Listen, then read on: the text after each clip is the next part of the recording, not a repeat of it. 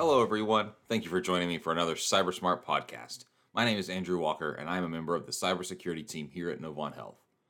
In today's world of technology and connectedness, it's unfortunate that bad actors look for every way they can to take advantage of people.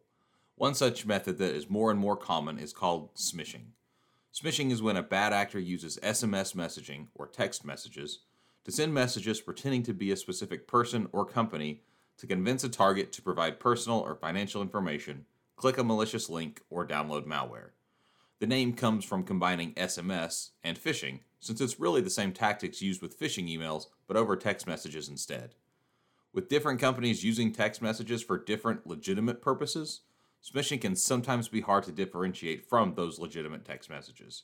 Here are some ways you can use to tell the message or messages might be smishing. They're text messages from unknown numbers claiming to be a coworker, an executive within the company, or someone you know or do business with. Requests to purchase gift cards or similar tasks with no prior conversation between you and the requester. Or unknown phone numbers providing URLs via text and asking you to click or forward those links to someone else.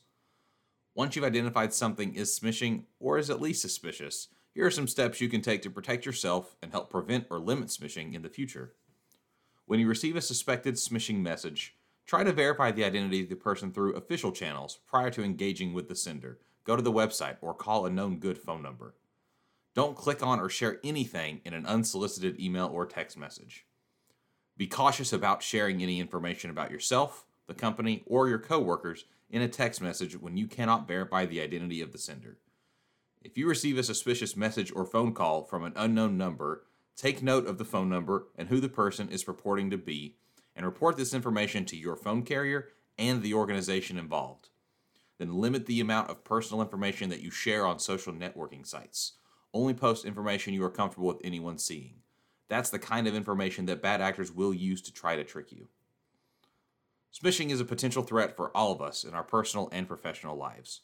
We've talked about some indicators that show a message could be malicious and some actions to take to protect yourself and your information. Novant Health team members should be suspicious of unsolicited phone calls, text, and email messages from unknown individuals claiming to be part of the organization. If you receive a message pretending to be from Novant Health, report it to the cybersecurity team using the Report a Cybersecurity Issue form in the Team Member Solution Center or on the CyberSmart website. You can also go to the CyberSmart website for more information on cybersecurity and to ask us any questions that you have. Thank you so much for joining me again, and I hope you have a great rest of the day.